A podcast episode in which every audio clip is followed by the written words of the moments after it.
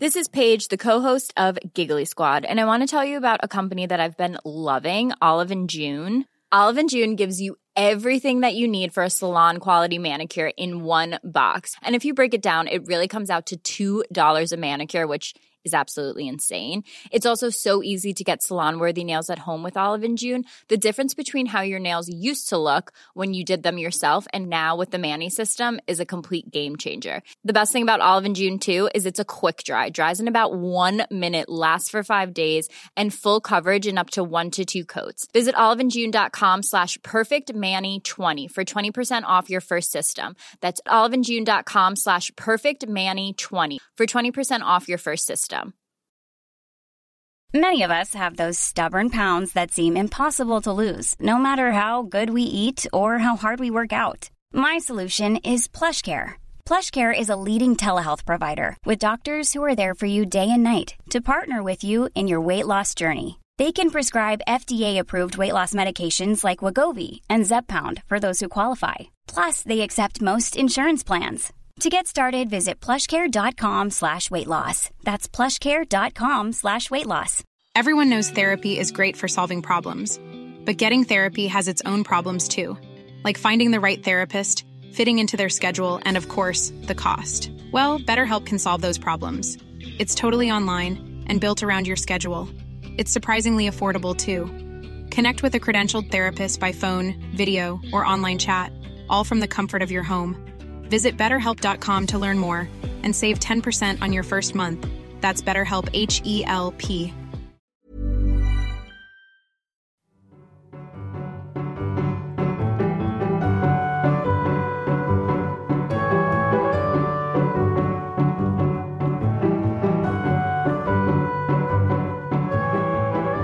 Welcome to Tea and Murder, part book club, part interview show, all Agatha Christie. I'm your host, Rebecca Thandi Norman, and I'm here today with Michael Brown, creative director and all around internet goon who famously started his career pretending to be the voice of the millennial woman on Twitter.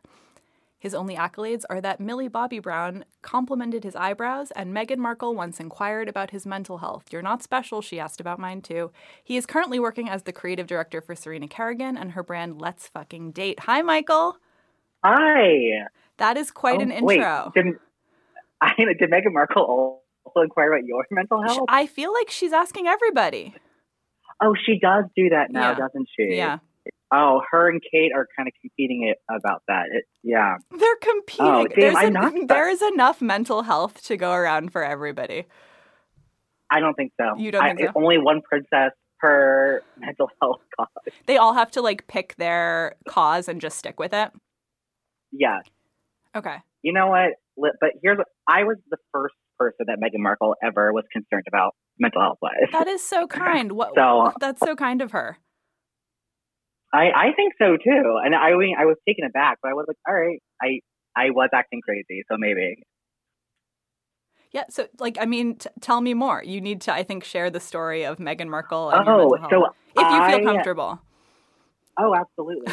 I I used to interview celebrities at my last job or one of my jobs, and um, one summer Meghan Markle was rolling through for the promotion of season six of Suits, which is a show I've never seen before because I'm not a 50 year old in the Midwest.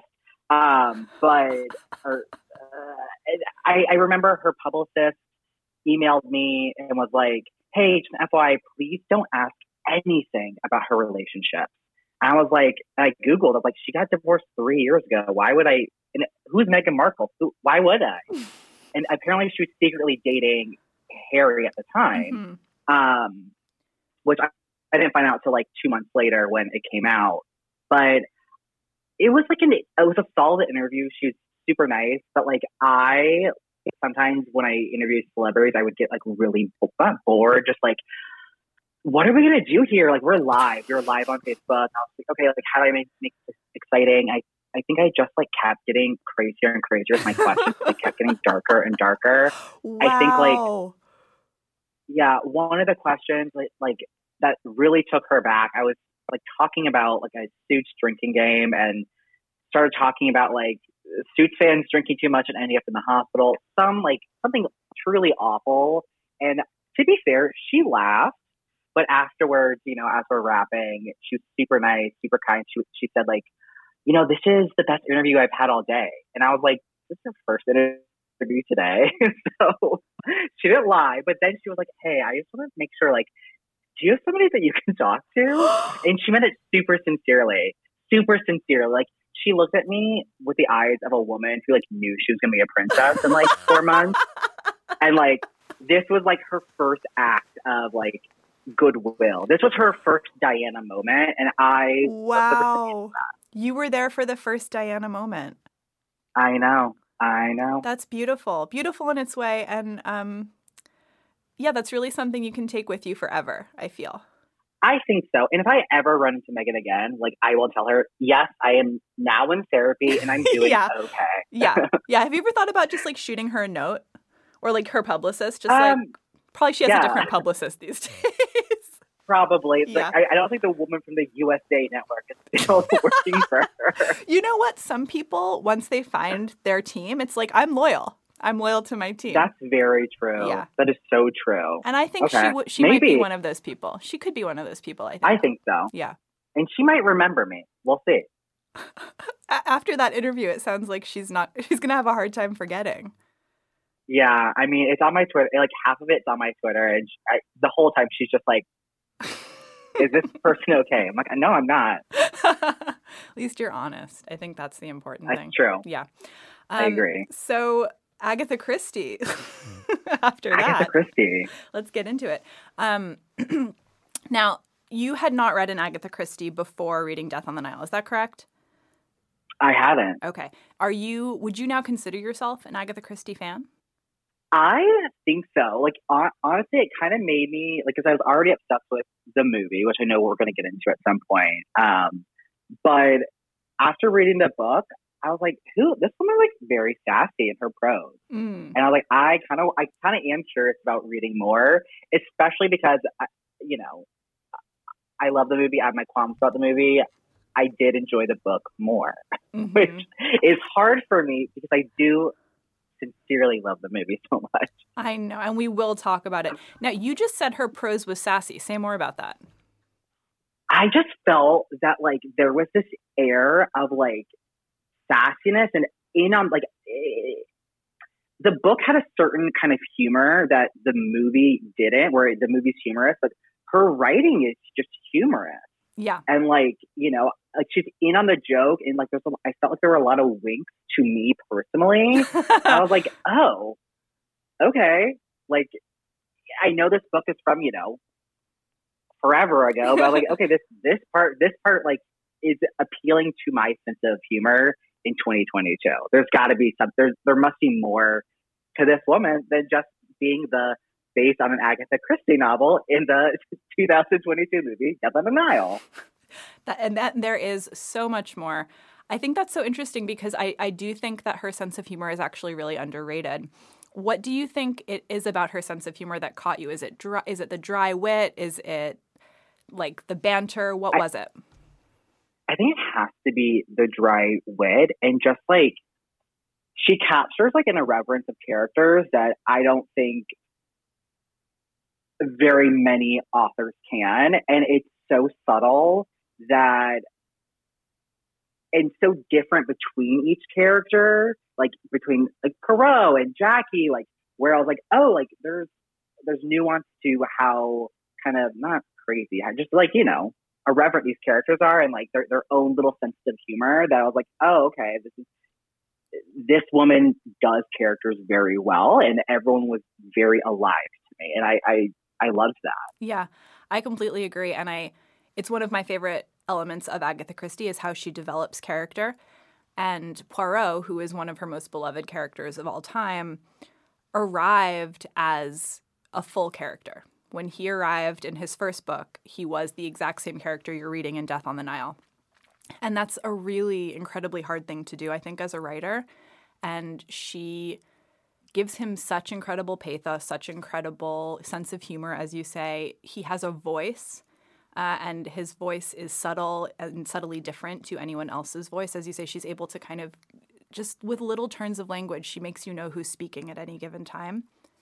Um, so I think that's really cool that you picked up on that from the first book, and it's not the first Poirot book. So you know you kind of are coming in to a character oh. who's been developed for a long time and picking that up immediately. And I think that's one of the wonderful things about her is you can pick up any book, and it's like the first book. It doesn't have to. You don't have to start from the beginning. And I, I do love that, and I, like I felt like there were some references to maybe past cases that were also books. So mm-hmm. like, oh, like maybe I kind of want to know about this one. Like obviously, I they did mention Murder on the Orient Express, mm-hmm. um, like by name. Yeah. But I think there were a few other cases or a few other like little moments of past cases that are like, oh, that kind of sounds interesting. I want to know a little bit more about that. Yeah, there's a the one of the ones they mention is another of my favorites actually, which is called Cards on the Table, and it's the first book in which he meets Colonel Race. And Colonel Race is kind of this like M MI6 CIA going dashing around the world saving people from revolutions type of guy. He appears in a bunch of different books, but the first one he appears in is called Cards on the Table, and it's um it's like the original bottle episode. I think it's four or five people oh. who are in a room with a man who ends up dead, and nobody left the room.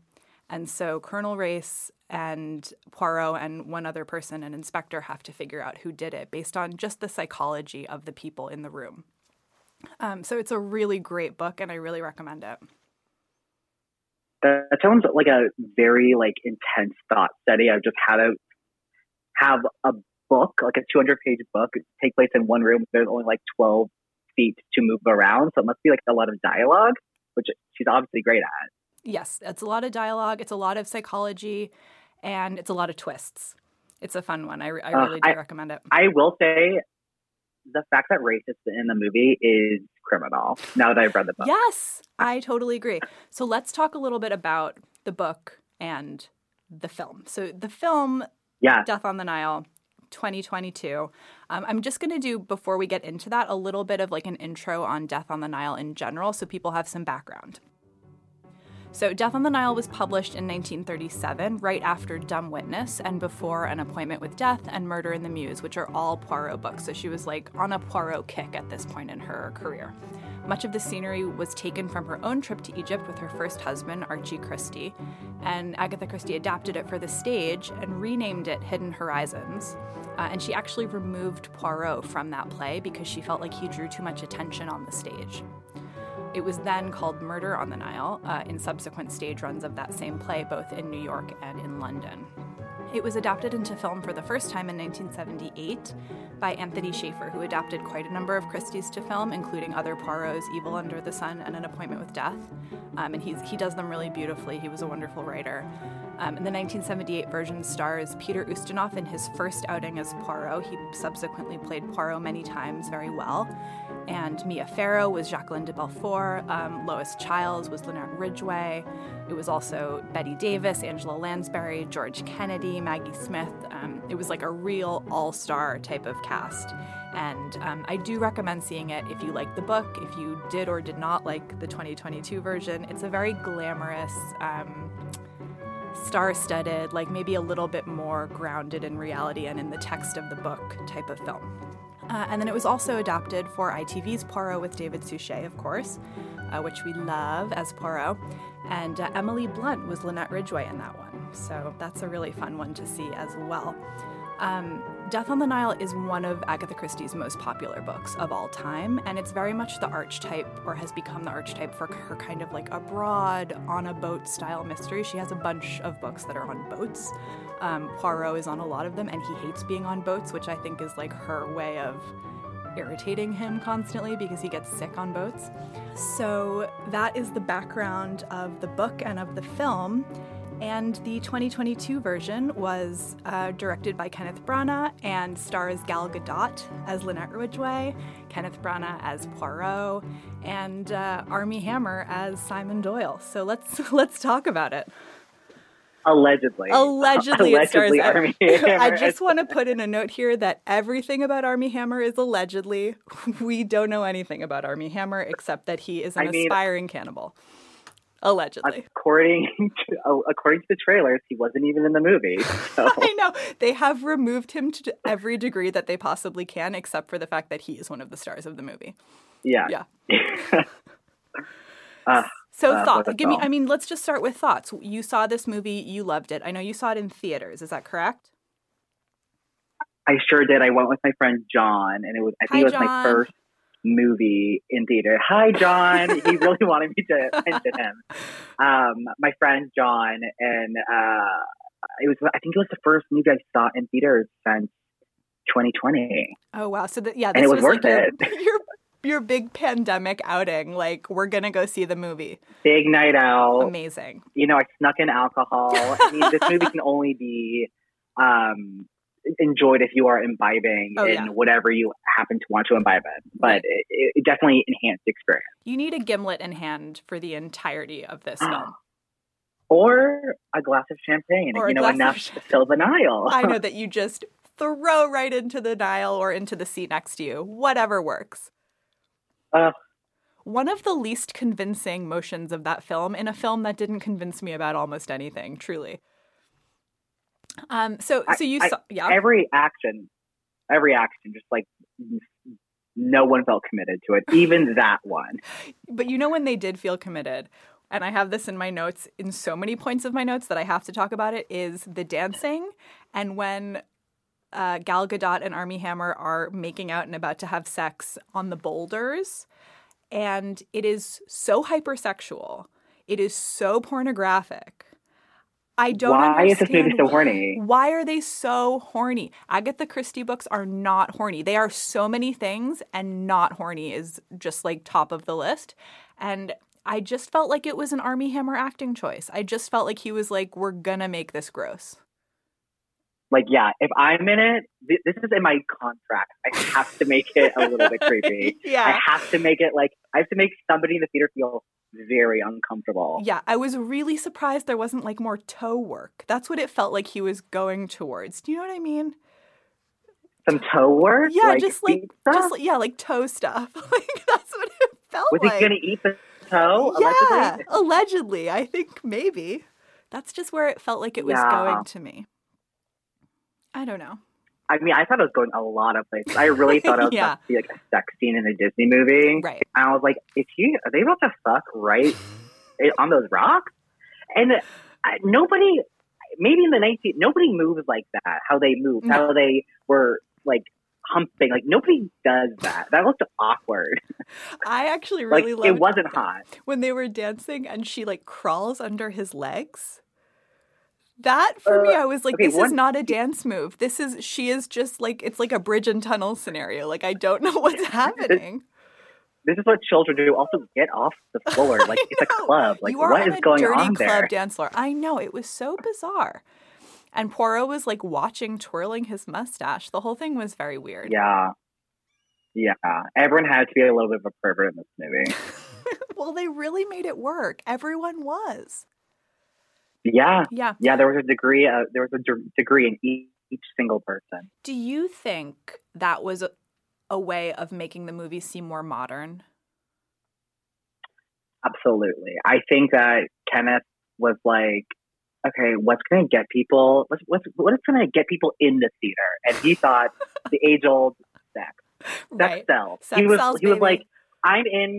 Yeah, I'm in marketing in 1975, and what sells but sex, and like that's what he did, Yeah, it was a real Mad Men scenario. and it and it didn't work. no, it did not work because It really he was like, I'm Don. I Well, I just feel, but they also didn't use it as a marketing tool, right? Like you, it's not like any of the trailer had that element of it, so it felt like quite a surprise to me when I opened Disney Plus and started watching my film, and the first thing I see is Armie Hammer like just gyrating in such a way that I felt like physically disturbed.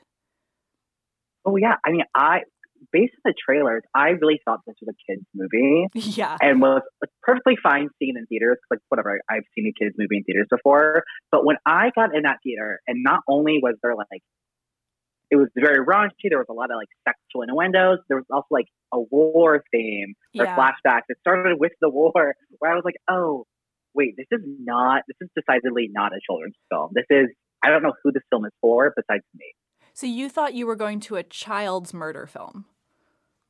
Absolutely. Yeah. Okay. like Just like a. Disney death. Like Right. you know, like Disney death. you know, I think like with like it was filmed like a Marvel film, and Mm. Marvel films Mm. are for children. Yeah. Like you know, at the end of the day, Star Wars is for like it was filmed like these modern day, you know, Marvel, Star Wars, Disney properties, Yeah. where they're all filmed exactly the same way. Yeah. And I was like, okay, like this is this is made for children, and Mhm. this was not made for children. If you brought your child, get them therapy. I know. Get your child therapy immediately. Yeah. They are upset now. I know. I agree. Yeah, I I was you were upset. No, I, I do think, I mean, Um, Agatha Christie, most people who read her start when they're quite young. So I do think that there's an element of that. It is, it's very sanitized death. The murders are always quite bloodless, quite gore free. Um, they don't, they're not focused on for very long. So I do think there is an element of perhaps not children's literature to it, but young adult for sure. Right. I think like it's hard.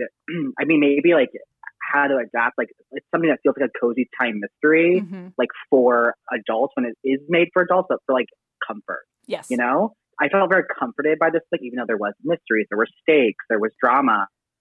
I still felt very comforted. And like, how do you translate that to you know a 2022 theater? Right. Like, do people want to be comforted as they're watching what sh- should be a mystery, a thriller, etc.? Like, I think that is like what's difficult Yeah. of these adaptations. Well, I mean, I would point to a film like Gosford Park that does it really beautifully. Um, or, you know, any of the like Midsomer Murders, Poirot, Marple, t- ITV, BBC television shows. Um, they do that really well. Um, you know, you have these Midsomer has like a murder every five seconds, and yet people still are buying property left and right. You know, it's it's kind of an interesting conundrum with these types of um, like this media that is constantly having murder, but it's like very charming and comforting. And I think her books are really Right. one of the progenitors of that feeling. Um, but you're right that the film doesn't really recreate that coziness. Mhm. And do you th- do you No. think they were trying to? No, and you know, uh, to be completely transparent, I haven't seen any of the. I haven't seen Murder on the Orient Express, or you know, uh, You're good. so you're good. I, I don't. yeah, thank you. I mean, hey, well, now that I know about all these other adaptations with also stacked cast, I'm gonna have to dive back into uh, Death on the Nile. Mhm. But I don't think they were trying. I think they were trying to make a summer blockbuster, and Yeah. I'm not gonna like say that Kenneth Branagh like has no respect for Agatha Christie, but or you know her her work, but it just really it, did, it felt like they, he didn't even want to adapt the book at the end of the day. Why don't we st- let's do a little bit of a rewind? Could you give us what you would say is a synopsis of Death on the Nile? The book. Okay, I would say that this book is about the worst summer vacation ever. Um, Pro is taking he, Pro is taking a vacation. He's living his life, you know, and a, a little vacation to to Egypt, and then some like rich, whiny, really awful woman, uh, in my personal uh, opinion, named Lynette, um, uh, who, who stole her best friend's fiance and fully married him. Uh, anyway, her and her fiance are on a honeymoon, but her former best friend Jackie keeps like sneaking up on them, which I feel like they should have been like more worried about like how she was finding them. Right. It's not like they had like find my friends or air tags back then. So I was like, that should be the first clue that something is a little bit weird here. I don't know. Um, but uh, Poirot is like, I can't help you guys. She hasn't done anything wrong besides like having a very anxious attachment style, apparently. and somehow he ends up on a boat on the Nile with all of them, and he famously hates boats. Um, there's a bunch of colorful characters on this boat, like an adult man who's randomly traveling with his mother. Um, something to unpack there, more more therapy. Um, there's an old woman who's a klepto, which is a, an aesthetic I love. Um, definitely need more of that in novels. Old Mhm. women who steal things just for no reason. Yeah. Um, and there's a lot of attention. There's a lot of champagne, enough to fill the Nile. Um, what what happened? Uh, can I do spoilers? yeah, yeah. Oh, yeah. These books can no longer be spoiled. You, you go for it. Great. Yeah. Great. Um, I mean, Jackie continues to be Jackie, super obsessive. She shoots her ex in the leg, which, yes, I support women's rights, and I also support women's wrongs. Um, and then Lynette, her best friend, who's again who stole her fiance and then married him, is dead. Ends Mhm. up dead, shot in the head. Totally. Um, yep. And Poirot is like running around trying to figure out this murder while bodies are being stacked and like a necklace also goes missing, which actually was like a little bit more of the more interesting mystery in this book, I will say. Um, there's a million twists and turns. And um, what else happens? Um, old ladies die, which is awful. And I think that like the main twist and turn is Jackie and uh, Simon are like full Bonnie and Clyde and have orchestrated this whole thing to get Lynette's money, and then they kill themselves. Um, or well, Jackie kills him, and then she kills herself. Correct. is romantic. I don't know, but that's the whole book in a nutshell. That was definitely the cliff notes that Kenneth Branagh used to create this film. I feel like. Oh wait, did you not know that I wrote the movie? Actually, um, that was amazing. You you said everything exactly right. That is exactly how it happened. Um, and yeah, it's it's a mystery that takes place on a boat. Um, I will say, when you spoke a little bit at the beginning about how he's on this vacation just trying to live his life, this is actually one of the tropes of Poirot, which is that whenever he's on holiday, a murder happens and he has to solve it. Um, and it's kind of oh, man. yeah, and he kind of is just like, when am I gonna get five minutes? And he he never does. He never does. So um, it's one of the jokes, really, of the whole series. Yeah. Um, but I'll have to learn to like that 'cause that makes me sad for well, it actually is. It provides a, I think, a great tension at the beginning of all of the books because he. It doesn't happen in every single book, but in a lot of them, he's like, I just can't. I just sit on the beach for five minutes before someone gets murdered, and um, you know, I mean, even from the beginning of the books, he's retired. So the whole the whole of Poirot's oeuvre takes place with him as a retired character. Um, oh, yeah, cool. so it's he he was a Belgian detective. He becomes a private detective and he kind of decides like I'll be a private detective, but I'm only going to take cases that are interesting to me. I'm not really wanting to do more cases anymore. Um, and people just keep getting murdered wherever he goes. Okay, maybe he needs to figure that part out. Maybe he's causing the murders or something. Is there a supernatural element somewhere here? There isn't, but I will say when you get to the final book, which is called Curtain, something about that does kind of get wrapped up, which is really interesting and Okay. um, is a really great twist on the whole. His whole canon is totally twisted in that last book, and it's so so brilliant. And I really recommend that one. It's called Okay. Curtain: Poirot's Last Case. So I'll make a note for that. I feel like if like the creator of Riverdale ever got a hold of the, this IP, he would be like, yeah, and also Poirot is the horseman of death, and we're gonna find that out in the last season. yeah, exactly. And he's also like like died 25 years ago, but somehow is still But- here. yeah, Yeah, and he looks 16, but he's played by a 30 year old. Right, he's played by what's his name, KJ Apa or something. He's like Yeah, just like the least redheaded person they could have found to play the most redheaded per- character of all time. Just like very upsetting to me. I'm actually a huge Archie fan as well. I'm like still subscribed Me to the comics. I'm still subscribed to the comics now. Like the Fiona Ugh. Staples version. Do you read it? It's really good. yeah. No, I haven't read Archie in so long, but I may sit, sit at the supermarket and just read Archie comics all day long. Amazing. That sounds like the best use of time at a supermarket. Um, I think so too. yeah. So, okay, so you've given us a great synopsis. Now, in terms of that versus what you watched on film, what were the glaring differences that you saw? Um, well, as I mentioned earlier um, in our in our conversation, the lack of race, uh, Yeah. Colonel Race, like that is a huge omission. They replaced him with Bouc. Bouc, Bouc, book. um, who I think is a great character. Um, but I think now that I've read the book, it's like, oh, huge omission. And there were a few other um, character swaps. That's like one of the bigger, like more like uh, glaring aesthetic changes. Um, you know, we have who's new? Who's new? I'm looking at a character list actually.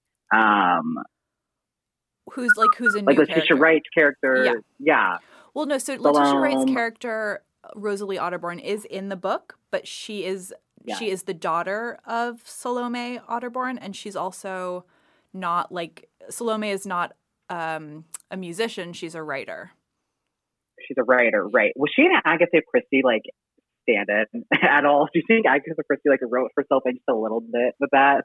No, I don't because Agatha Christie does that a lot with other characters, and Salome she clearly hates. Um, maybe that's okay. another writer that she didn't like. I think the drunk writer trope is probably what she was going for. Um, but there are other characters throughout her canon who are like meant to be a little bit of Agatha, um, and she does that as a way to put up a bit of a wall between herself and the reader. Um, she's never really Got putting it. herself into the books. She's pretty consistent with that, which is quite f- amazing, I think, because to write 66 novels and never really put yourself in one of them is pretty crazy. Yeah, I mean, and now it's all self-insert. I used to write fan fiction. I know. You did? we'll talk. We'll talk about. oh my god! Yeah, I mean, I was a big time. Yeah. What did you Don't write ever look up for? my username. I was a big time um, Buffy fanfic writer. Oh my god! Yeah. This podcast for years and years and years. Buffy fanfic podcast. I, if you if anyone ever finds my Buffy, my Buffy fanfic, I will pass away. um, Amazing. I will say a plot point that did get yeah. not adapted out, just switched out. That to me, again, is very upsetting to me. Is um, the the the stolen necklace? It's yeah. not by stolen by an old woman. I agree. Which again, let old women steal. Right. They've been, they've been here long enough. I think it's so funny that she just like wakes up in the middle of the night and if nobody's watching her, she just goes off and like steals stuff. I like yeah. that. Yeah, and it's a much gentler and funnier version than when they put in the movie, which is she's ashamed of being a lesbian. Um, so right. you know, for that to be the switcheroo of her character felt very strange, very out of place, and um, it didn't like add to the plot in any way whereas this the theft actually added to the plot because it added a layer of they were trying to figure out what was going on with this necklace and this old lady had taken it kind of like puttering around in the night. Um, and you know as we spoke about earlier there's no reason she couldn't have been a kleptomaniac lesbian. They didn't have to take out the kleptomania part.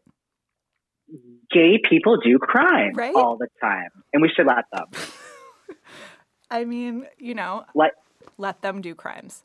I, like how we, how in the book, Agatha Christie allowed women to be awful people, whereas in the movie, that no, right, it, that wasn't allowed. Right. Which I was like, what? I mean, the the the, the changes to Lynette from book to movie mm. is astounding to me. Yeah, talk about that. Talk about that.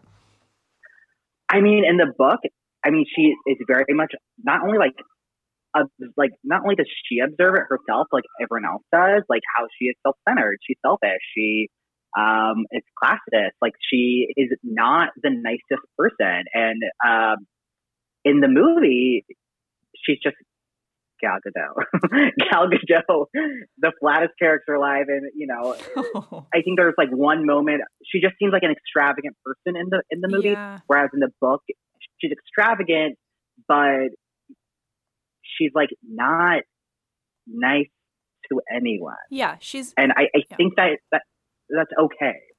Well, she's she's got a character. She's got layers. She's a little bit complex. She's very good at business, for example. Um, right. You know, her friends are always telling her how practical she is and how she's never been romantic in her life. And then she meets this man, and all of a sudden, she just can't keep her hands off of him. She's so taken with him. Um, so she is given a little bit of complexity in the book that she is not offered in the film. And part of that, I'm sure, has to do with the amount of time you have in a film. But I feel like writing complexity into a character is kind of what you do in film. Um, and it's already there for you, it's in the, char- text. Yeah, especially the character whose death is the titular death of the Nile. Right. And we should care about that death. We, yeah. should, we should care about this character when they die. Right. And what's, uh, you know, I ended up caring for several characters in the book, whereas in the movie, like, you know, again, I ha- I do have to keep like reiterating. I do love this movie a lot. I think yeah. it's, I think it's, it's fun. Like, I didn't care about like a single person. Right. Like, I, I mean, except for Jackie, who again, that also carries into the book how much I like the character Jackie and just like how Emma Emma Mackey plays her in the in the movie. Mm-hmm. But other than that, any any one of them could have died, I would have been like, all right, great. Yeah. Mother's Day is around the corner. Find the perfect gift for the mom in your life with a stunning piece of jewelry from Blue Nile. From timeless pearls to dazzling gemstones, Blue Nile has something she'll adore. Need it fast? Most items can ship overnight. Plus, enjoy guaranteed free shipping and returns. Don't miss our special Mother's Day deals. Save big on the season's most beautiful trends. For a limited time, get up to 50% off by going to Bluenile.com. That's Bluenile.com. Millions of people have lost weight with personalized plans from Noom, like Evan, who can't stand salads and still lost 50 pounds. Salads, generally, for most people, are the easy button, right? For me, that wasn't an option. I never really was a salad guy. That's just not who I am. But Noom worked for me. Get your personalized plan today at Noom.com. Real Noom user compensated to provide their story. In four weeks, the typical Noom user can expect to lose one to two pounds per week. Individual results may vary.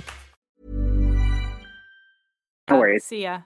Yeah, no, I think that's a really great point. But so, but let's talk about your love of the movie because I'm so fascinated by how much you love this movie, and you really do. It's not ironic. You you liked and enjoyed this movie. Tell me about it. Tell me why you loved it so much. I mean, very plainly, it's camp. This movie Mm. is camp to its very core. Okay. Um, this is a, such a, a straight adaptation, or what wants to be a straight adaptation of this book, um, with just some blockbuster blockbuster flair, but just comes off like the most insane thing I've ever like vi- like visual thing I've ever seen in my entire life. Like there are so many moments of like that is not supposed to be funny, right, and it is. And these funny moments are not funny at all. right. And I don't think it's bad. Like you know, I don't like. I I don't think it's intentionally the way it it is. I just think that it's just a group of you know, kind of not uh, a group of people came together and nobody said no. And then all- this is what was the result was. There was like no one, no one told Kenneth Branagh like, actually, I don't think no. He just yeah. did it, and everyone said yes, and everyone agreed. We must erase the Imagine video and replace it with something different, like Salvador is it? Too late, and this is what we got. Wow, you think that this was just a campaign to get that video out of people's I heads? do. You know I what? It worked because I we're sitting do. here talking about this movie and not that video. When's the last time anyone brought up the Imagine video? Mission no one. When's the last time someone brought up Death in the Nile? Today. today, still talking about it currently. Um, that's such a great point. Um, no, but I, I hear what you're saying. I do think it's camp. Do you think if you saw the movie without having read the book and it wasn't even related to a book, is it still camp? Yeah. Okay. because you know I didn't. I knew this was based on a book, and Yeah. I obviously had heard of Agatha Christie, I, but I've never, you know, I saw the movie before I saw the book. I still think it would be camp. Yeah. Like I am. This is like a, a larger conversation on cinema in general, but like I am a person who like I enjoy bad film Mm. or like quote unquote bad film. Yeah. like same. I don't think that every movie needs to be an A24 film. I think that there is space for, I, I think there's space and value for shitty things. And we can enjoy shitty things Yeah. and be okay with that. Yeah. I, you know? I agree with you. And I also think there's room for people to just try and fail. Absolutely. but not a, like a $200 million attempt. Yeah. I mean, I would prefer to, like, if I could get that money instead, just to have, it would have been better for Yeah. me personally. But I do think it gave us something. Um, everyone tried their best. You know, the costumes were great. Um, anything that brings Agatha Christie to the fore for me is a win because people are talking about her again and people are wanting to adapt her work again and people are wanting to read her work again. So that's great. Um, you know, I think you're right. There's space for everything, including Death on the Nile. I agree. I mean, I think everyone should hold some space in their heart for this movie, but more so the book. More so the book. Yeah, I, I mean, if we're talking about quality, I think the book, I prefer the book. Um, I do think the 1978 film is actually a really a really good one and worth watching and is a good film. Um, and the Suchet, of course, is excellent because everything he does is excellent. But um, th- one of the ways I think that that they are trying to modernize Agatha Christie's in general and perhaps just older works is by bringing people of color into roles within like this this adaptation for example. Um, i think that was their attempt at kind of modernizing and representational like equity. Do you feel like that was a success here? Uh, no. I, I mean do i think it's great yeah Yeah. but do i think it i think it was a sloppy execution yeah um, and just sort of like, all right, we're addressing this. Yeah. And it sort of, you know, since our the last time we spoke, I did like watch the movie again. right Um, that's, that's twice this month I've watched the movie. oh my god but you're a um, hero a hero amongst us I'll do it only for you. Um, but you know, the the, the execution's sloppy. It's Yeah. very much like, hey, at the honest, we know what you guys thought.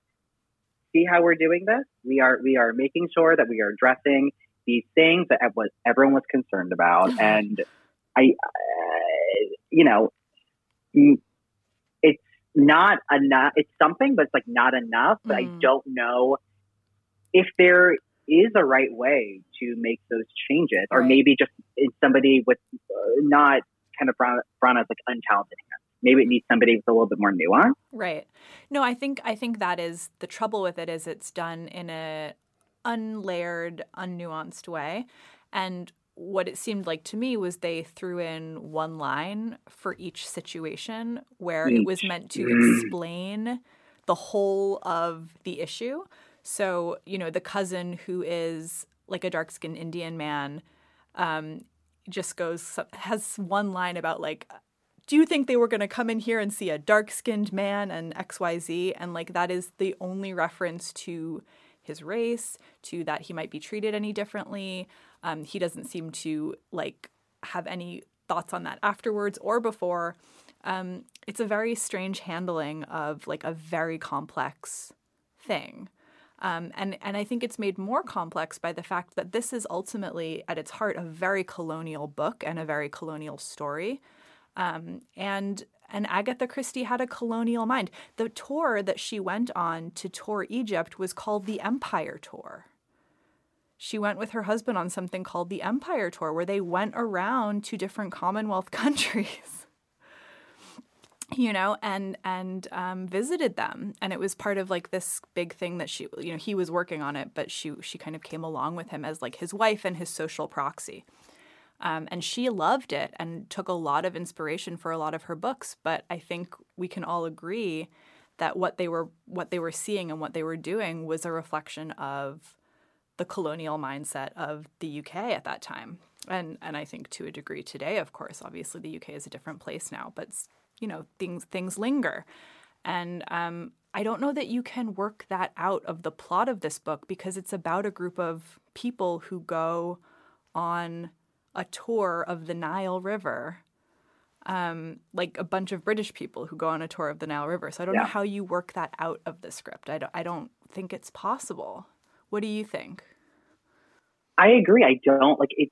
I don't think it is possible, and I, I will say it's like it's obviously not something I want to see on my screen. Like Mm, uh, the the little boys at the ruins, or the way that uh, you know race describes um, Asian people at some point in the book. yeah, Um, I don't want to see that on my screen. no, Um, but I think there is a way, there is probably a way to address it. I mean, again, I, I, it's 1937, and the only uh, conversation about race was in passing.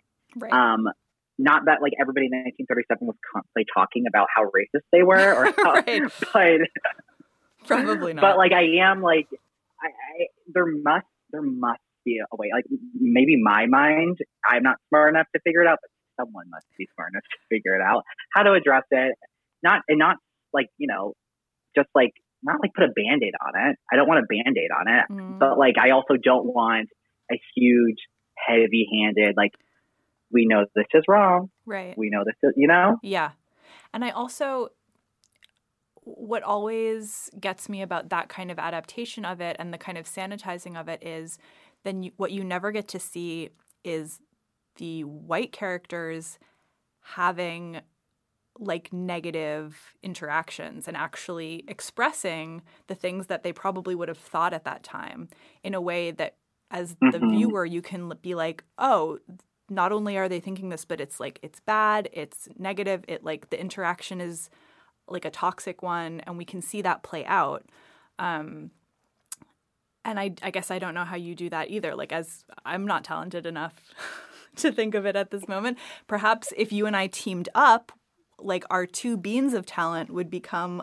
a bigger bean. Yes, I think so, maybe. I but- agree. but you know, I just think that there's a way to handle it. There's like a show don't tell way to handle it. Um, and Absolutely. and this film is a tell don't show type of film. Yeah, yeah.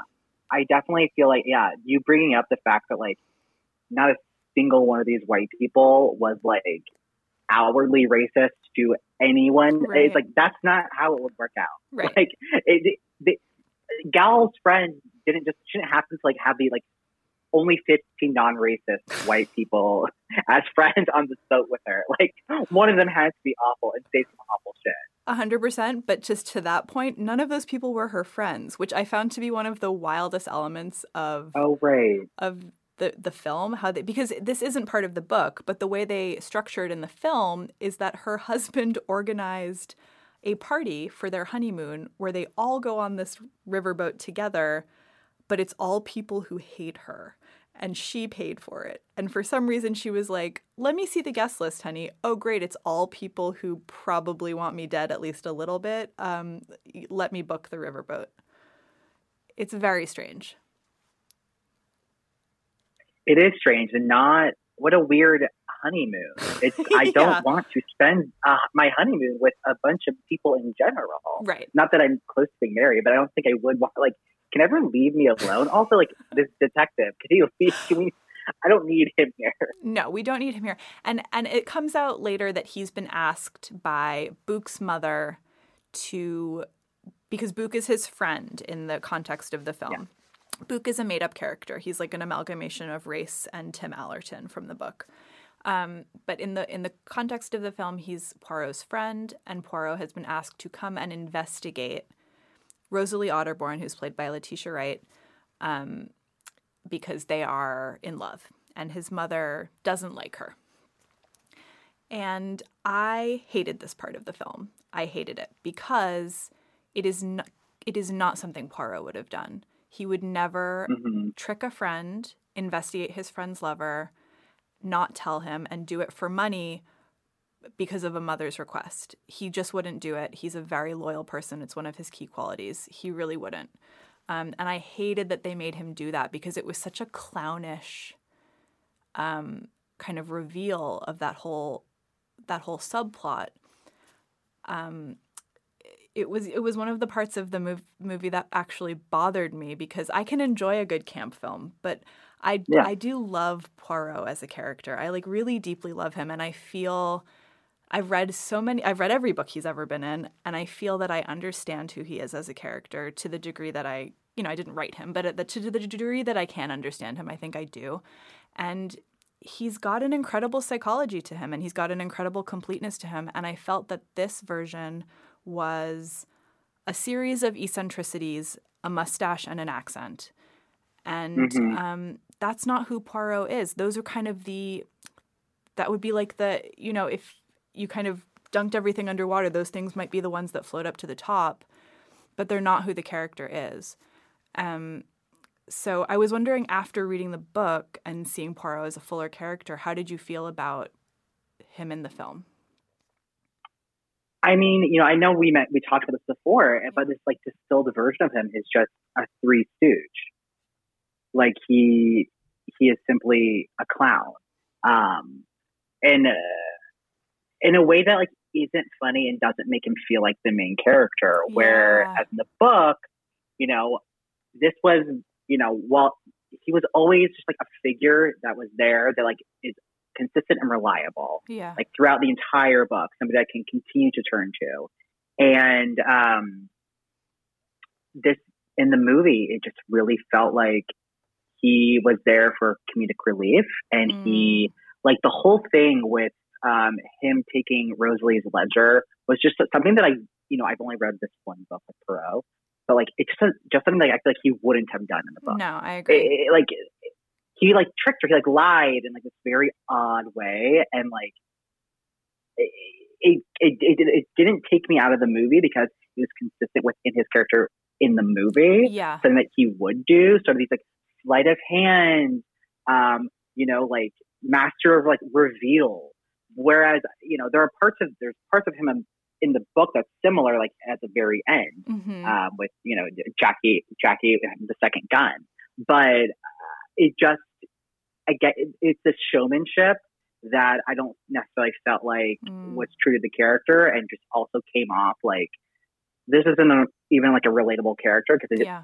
it was so he was just so flat and just like you were right, just like these series, each just a series of different like comedic parts just yeah, like mushed together and like passed out. Yeah. yeah.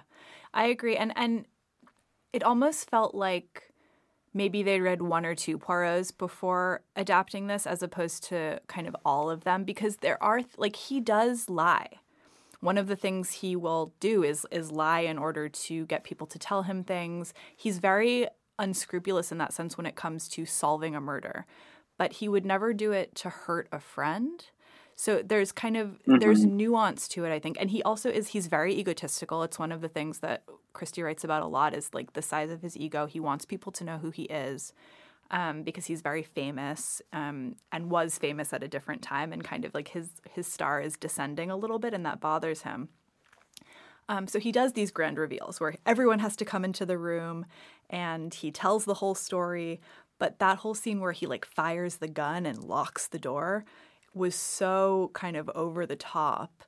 Um, and again, is just like one step removed from what he really would do in a way that made it just feel, as you said, flat um, to me. So, uh, yeah, there was an element of it for me where I just felt there was a sadness for me because I love Poirot so much, and these these movies are so popular, and so many people are seeing them, and I, I felt protective. I felt like I don't want people to see yeah. my Poirot this way. I know that's so silly because it's like, well, there's 66, but like there's 33 Poirot, Poirot books. Go read one of them, you know.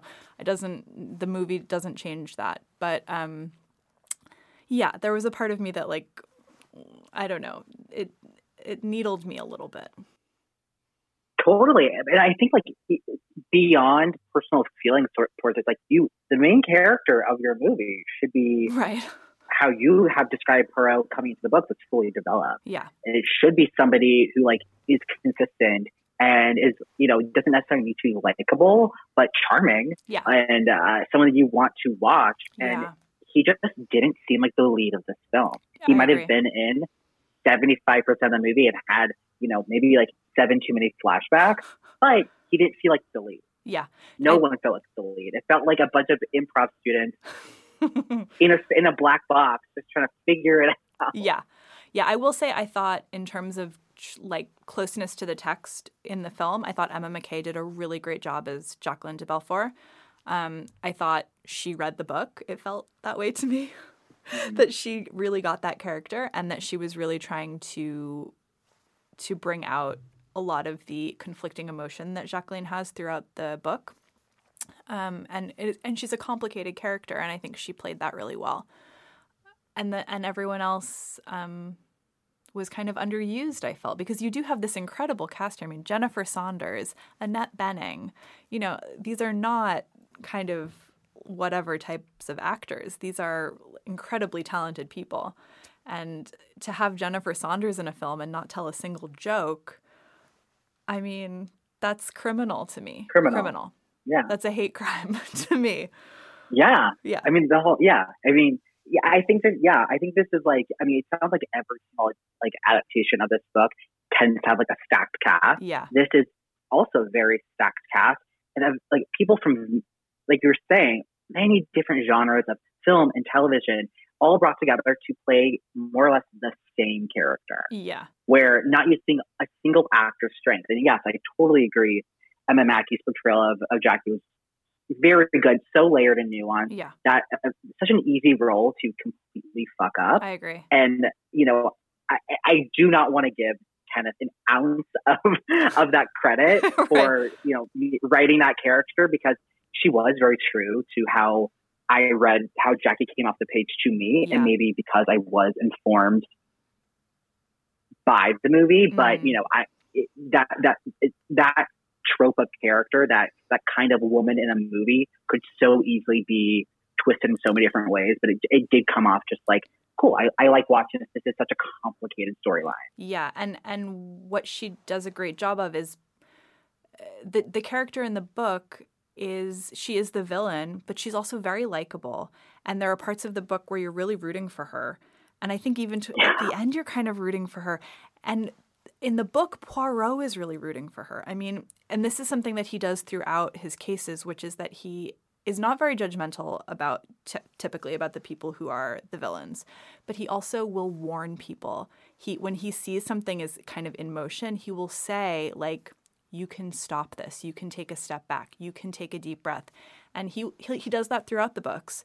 And he does that in this case and she kind of has this reaction of like no, it's in motion. I have to keep going. Um, and you're not sure if they're talking about the same thing really. And then obviously, as it comes to its conclusion, you realize that they are, um, at least at the end. But I- love that she played it that way because, as you say, it would be so easy to just be like the scorned woman, to be like the crazy lady. Um, and she doesn't play it that way. She really plays it with a lot of pathos and a lot of uh, charm, I think. Agreed. There was just yeah. There you could tell there was like a need, like like in the in the way that she describes in the book. It I, I felt like it's almost like animalistic. Also, like Yeah. Agatha Christie has something about describing people as cats or feline Yes. a lot. She, Yes. she did three times in this book for three different people. I was like, who are these just cat people? But yeah. This was the um, inspiration for the movie Cats. I love that. uh, terrifying. Yeah. Ne- you know what? Never saw that one, but maybe I will. Yeah. Um, but yeah, I, I did. There was just like a lot of that that want and that like I can't control this hmm came from like page to screen very well. Yeah, I totally agree. And uh, and the last part that which is something that uh, you know I wonder if you have thoughts about is kind of his origin story in the film, which does not appear in the book and does not appear in any book that Agatha Christie has ever written. But they've written him as a war veteran, which he canonically was not, um, who got blasted apart on a bridge and grew a mustache to hide his deformed face because his fiance told him to do so. And when he begs her to come back to visit him, she is also blown to bits by a bomb on a bridge. And then he can never love another woman again. Now, I will say that he is celibate. Um, he there is one woman in his life he occasionally talks about. Her name is the Countess Vera Rossakoff, and they never consummate a relationship. He's just charmed by her glamour. Um, but he does not engage in romantic relationships or sexual relationships at all. Um, and so for that to be the origin story that they put in, again, was like so shocking to me because it was so unnecessary. It was such an unnecessary addition to his character. And I, what do you think it was kind of like a sympathy bid or like this is why he has that crazy mustache? Like, I don't really get why they put it in. I have if I can be the most craft I have ever I've been on this podcast thus far, I think they realize you can't have a main character who doesn't fuck. You know, like you can't, you can't you can't have a main character who hasn't. There, you can't imagine like that. You can't even fathom the idea of them having sex. Yeah. Like I know that's like such a crazy. But I, I truly No. believe that Yeah. that's that's what they No, felt like. Like he had to have. Yeah, Yeah, film writing students, you heard it here interest. first. You cannot have a main character who doesn't fuck. who doesn't fuck. Yeah. If he does, if they don't fuck, get them off the screen, and that is what I feel like we're being told constantly. I love that It- Disney it- took that on as like its ethos. Absolutely, yeah. They were like, "Listen, we love the movie that but does Terrell fuck? Because if he doesn't, let's like." Hey, if you, it kind of makes sense. They just kind of shoehorned it in, like in flashbacks that he like he's probably had sex before. So like, I'm just saying, I think that there, this happened in reshoots. I think it could be totally. It's like all AR, you know. It's like totally, yeah, just just added in. I think you might be right. Yeah.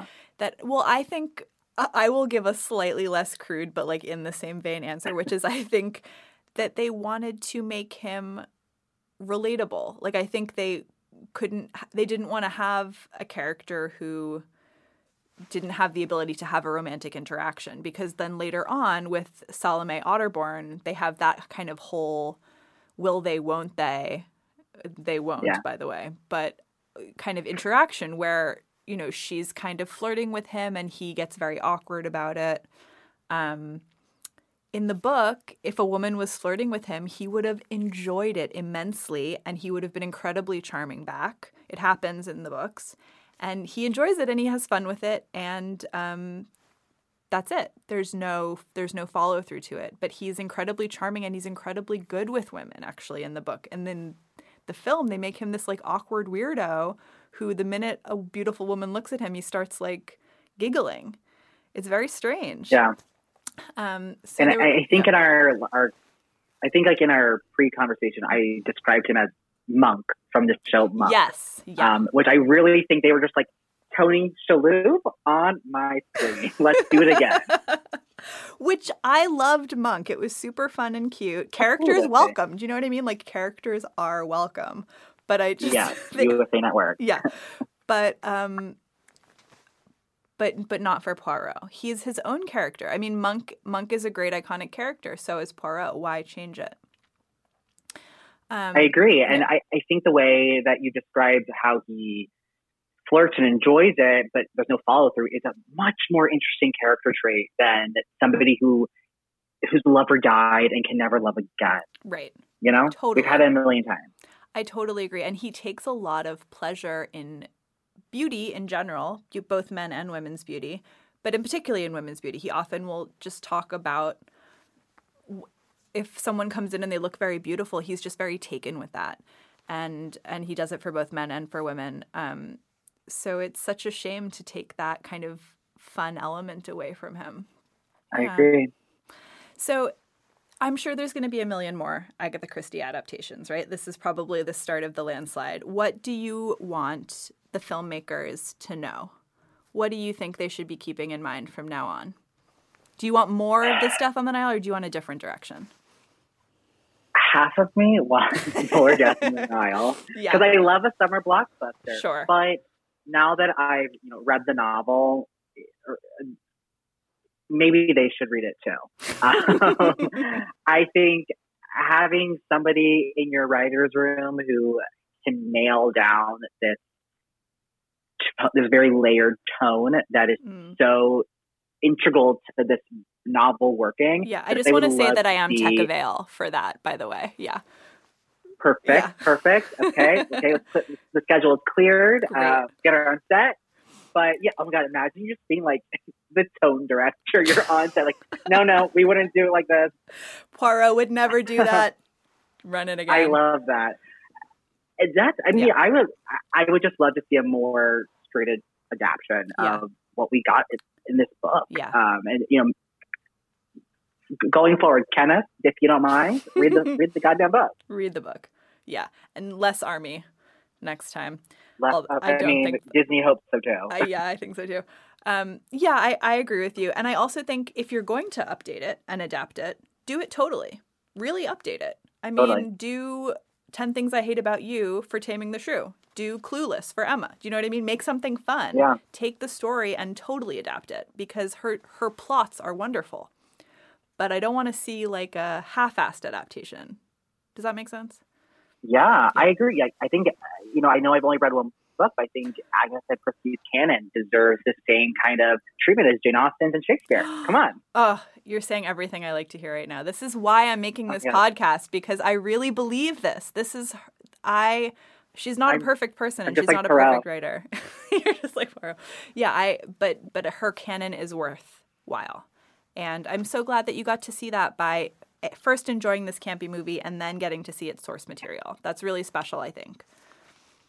Me too, and I don't think I would have it any other way. Oh, amazing. I'm very glad this is how I got introed into this world. Oh, well, please come back next one. Next one they make, let's just do this again. We'll do keep doing like a rereading. I'm so I'm so pumped. Amazing. Um, Michael, thank you so much for being here. Where can people find you? Where would you like to be found by people, and where can they find you? Yeah, go ahead and find me. Um, you can't really Google my name, but um, you can find me at Boy in Question Mm-hmm. on every platform available, um, even BeReal. So What's BeReal? give me a follow, say hi. Um, it is a platform or social media platform that is like the anti-social media social media, Huh. and basically at a, a time every single day, everyone on the platform gets a notification, and you have to take a front-facing fo- can, uh, a front-facing picture and a back camera picture at the same time, just to like show like what you're doing at that specific moment. So there's you can't edit anything, and if you're late posting, it tells people like so and so was late posting or like posted at this time instead of this time. So it's like a third grade teacher, but for everybody. Yep. Okay. Yep. Cool. Uh, It is- everything you just is, told uh, me is like um, I will immediately forget you just told me that, and I have no interest in whatever. What's it called? Be friends? No. Be real. Be real. Okay. So go find Michael on BeReal, everybody.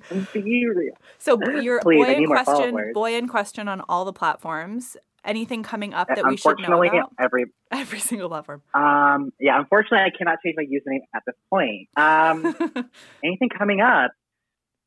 Um, I am working uh, one-on-one forever, full time with Serena Kerrigan and Let's Fucking Date. Um, you can find us at Serena Kerrigan and at Let's Fucking Date on pretty much every platform. We are ramping up some incredible content coming coming out. We have some great stuff coming up this week.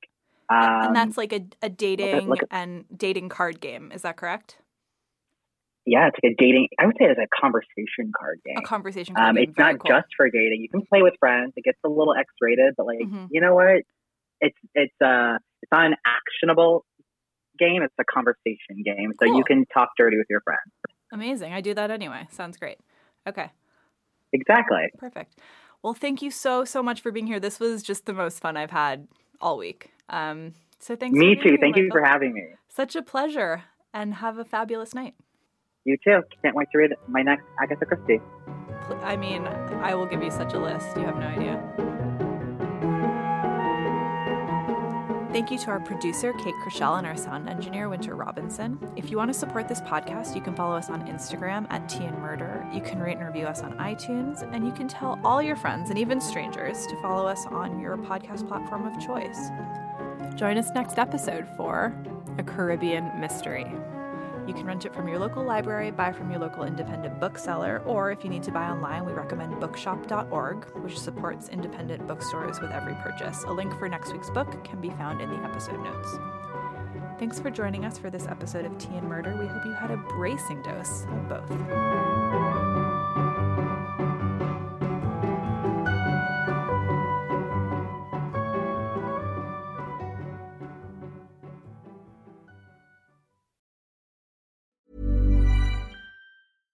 Even when we're on a budget, we still deserve nice things. Quince is a place to scoop up stunning high-end goods for 50 to 80% less than similar brands. They have buttery soft cashmere sweaters starting at $50, luxurious Italian leather bags, and so much more. Plus, Quince only works with factories that use safe, ethical, and responsible manufacturing. Get the high-end goods you'll love without the high price tag with Quince. Go to quince.com slash style for free shipping and 365-day returns.